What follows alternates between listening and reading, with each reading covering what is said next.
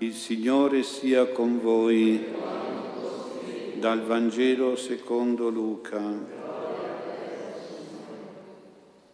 In quel tempo l'angelo Gabriele fu mandato da Dio in una città della Galilea chiamata Nazareth a una vergine sposa di un uomo della casa di Davide chiamato Giuseppe. La vergine si chiamava Maria. Entrando da lei disse, ti saluto, piena di grazia, il Signore è con te queste parole ella rimase turbata e si domandava che senso avesse un tale saluto. L'angelo le disse, non temere Maria perché hai trovato grazia presso Dio. Ecco concepirai un figlio, lo darai alla luce e lo chiamerai Gesù.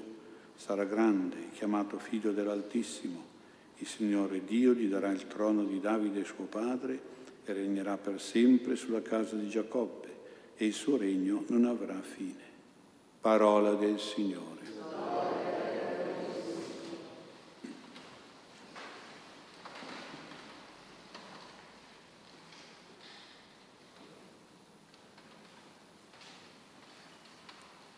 Sia lodato Gesù Cristo. Seguiamo gli avvenimenti del 1917. L'apparizione del 13 agosto è mancata ai tre pastorelli, non c'è stata perché con un abile inganno il sindaco massone e anticlericale impedisce ai due ragazzi, i bambini, di recarsi all'appuntamento con la signora li fa salire sulla sua automobile, promettendo loro di portarli alla cova di Ria e invece poi devia per un'altra strada e finiscono in carcere sotto interrogatorio. La Madonna però, lei non manca all'appuntamento e questo è molto significativo.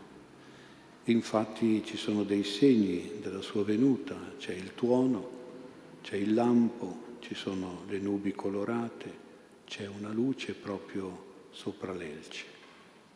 Quindi la Madonna è fedele alla sua venuta, al suo appuntamento e questi segni servono un pochino a calmare, a soddisfare gli animi di 15.000 persone che erano presenti e che aspettavano la venuta dei pastorelli e quindi poi l'apparizione della Madonna. Ecco la fedeltà della Madonna al suo appuntamento anche se sapeva che non c'erano i bambini. Ecco, questo ci invita ad essere anche noi fedeli con lei, fedeli con la Madonna. Se prendiamo un impegno, per esempio un impegno di messe o di rosario o di devo, devozioni particolari come novene, eccetera, se facciamo una promessa alla Madonna, magari anche un voto alla Madonna, noi dobbiamo essere fedeli, come lei è fedele il più possibile naturalmente. Sappiamo che la Madonna non manca mai alle sue promesse, alle sue grazie, alle sue ricompense, perché è una mamma seria. Il suo amore è un amore serio e fedele quindi, è un amore di parola, sincero, costante e noi non dobbiamo essere di meno, dobbiamo essere figli suoi seri e veri, che mantengono impegni, promesse con fedeltà a lei. Quindi ricordiamoci che le promesse fatte alla Madonna non vanno trascurate o prese così alla leggera. Dobbiamo proprio imitare il suo esempio di fedeltà e noi corrispondere a questi impegni, a queste promesse con fedeltà. Per i bambini ecco che arriva l'ora della prova, una prova durissima, interrogatorio con promesse, lusinghe, ma anche con minacce e tutto era perché i tre bambini rivelassero il segreto, il segreto confidato loro dalla Madonna. Poi arriva anche il carcere e quindi la persecuzione. E tutte queste sofferenze i bambini erano già stati preparati a offrirle per questa intenzione. Prima per il Papa, perché avesse aiuto, perché era molto perseguitato anche il Papa, dalla massoneria, dall'ateismo, eccetera, e poi anche per i peccatori, perché si convertissero, e poi anche per riparare le offese al cuore immacolato della Madonna. Ecco, queste erano diciamo, le, le intenzioni della Madonna e che hanno reso diciamo, positiva la reazione di questi bambini a questa incarcerazione, a questi interrogatori, a queste minacce, a questa persecuzione. Ecco allora vedete anche per noi quando le sofferenze sono offerte, diventano offerenze, perdono la S iniziale, per cui perdono la sofferenza e diventano più gestibili, meno pesanti, meno distruttive e problematiche. Togliamo la S e mettiamo facciamo in modo che la sofferenza diventi offerenza. Dobbiamo dire, Maria, offro ciò che soffro per le tue intenzioni, per i tuoi scopi o anche per le mie finalità, le mie intenzioni. E allora, allora in pratica io mi tolgo la sofferenza perché ho fatto una offerenza, un'offerta alla Madonna. E questo è molto importante che lo impariamo proprio da questi bambini, a cui la Madonna aveva detto di offrire le sofferenze. E quindi non erano più sofferenze, perché diventavano offerenze. E poi mettiamo le nostre intenzioni, ne abbiamo tante. A volte sono più meritorie le sofferenze delle preghiere stesse e ci ottengono più le grazie l'aver fatto un'offerta di una sofferenza che non l'offerta di una preghiera. Perché la sofferenza è un sacrificio, costa molto di più tante volte della stessa preghiera. E quindi la Madonna e il Signore capiscono il sacrificio che c'è nell'offrire una sofferenza. Poi arriva anche per i bambini la, l'angoscia, la paura, l'ansia, perché li minacciano di metterli nella pentola dell'olio bollente. A noi fa un po' ridere la cosa oggi, però a quei tempi, ecco, quei tempi era anche, diciamo, minacce piuttosto che facevano comunque un certo effetto sui bambini, in quanto bambini. Nessuno però dei bambini, nonostante il pericolo di finire nell'olio bollente, tradisce l'ordine della Madonna di non rivelare il segreto. Questa fedeltà, questa ubbidienza alla Madonna è davvero eroica in questo momento ed è un grande insegnamento anche per noi che siamo poco perseveranti, siamo troppo deboli a volte. Questa fedeltà eroica è sicuramente anche frutto dell'intercessione della Madonna, comunque il rischio di morire, anche se reale, vero, non tanto, però mettiamoci un po' in quei tempi e eh, in quella mentalità, con quel tipo di persone, però perlomeno i bambini l'hanno percepito proprio la paura, il pericolo per cui sono rimasti fedeli nonostante questo ed erano pronti a morire, lo, dicono, lo dicono anche loro, pronti a morire pur di non tradire la Madonna. E questo è un grande insegnamento perché anche oggi ci sono tante persone che sono nella persecuzione e dobbiamo proprio ringraziare il Signore che a volte ci dà degli esempi di persone veramente fedeli anche fino alla morte, alla loro vita cristiana, alla loro fede, alla loro vita morale. Ecco quindi cerchiamo di imitare anche in questo questi bambini per la loro forza nella fedeltà. Ciò che era la fedeltà al segreto per i bambini per noi potrebbe essere la fedeltà alle verità della fede, oppure alle giustizie della morale. Ecco, per difendere queste verità e queste giustizie noi dobbiamo avere la stessa forza e fedeltà di questi bambini, anche a costo di persecuzioni di ogni tipo.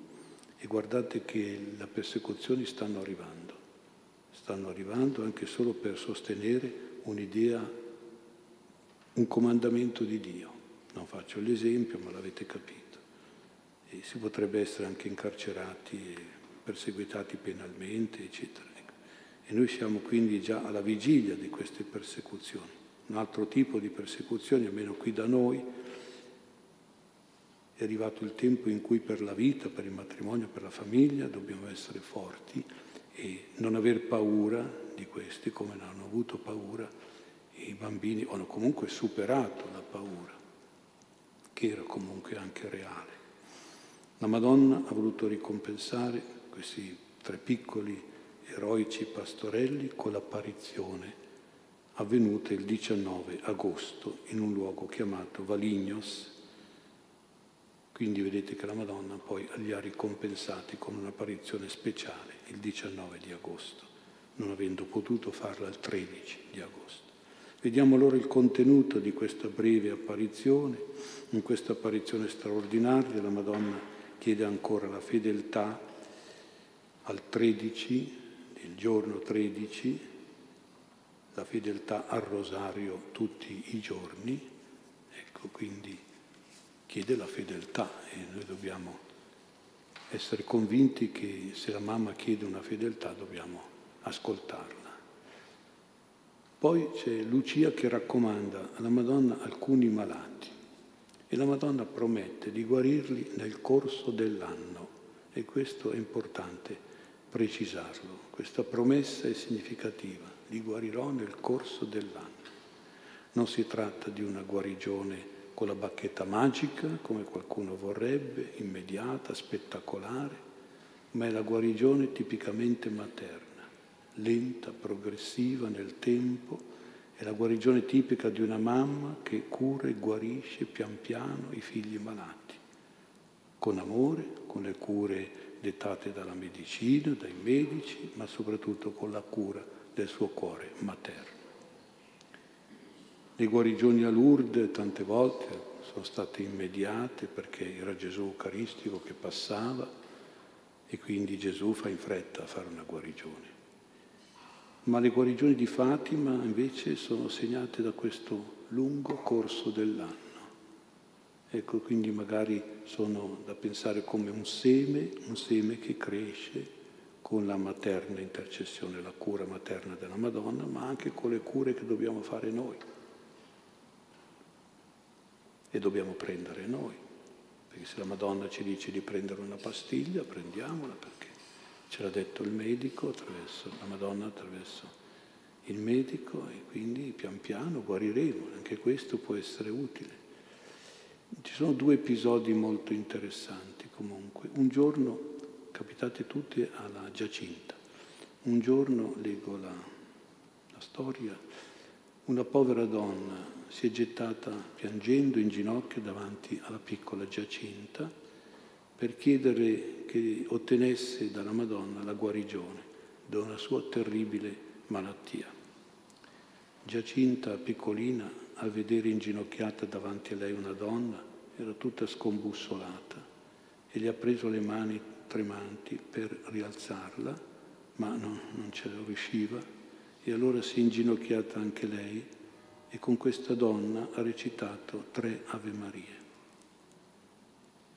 e poi la Giacinta non ha tralasciato mai di pregare per questo, ogni giorno per questa donna, perché era così Giacinta, si prendeva cura proprio di ogni persona, come farebbe una mamma, era piccolina ma ogni giorno diceva l'Ave Maria per quella donna che aveva una malattia terribile, che lei non capiva naturalmente.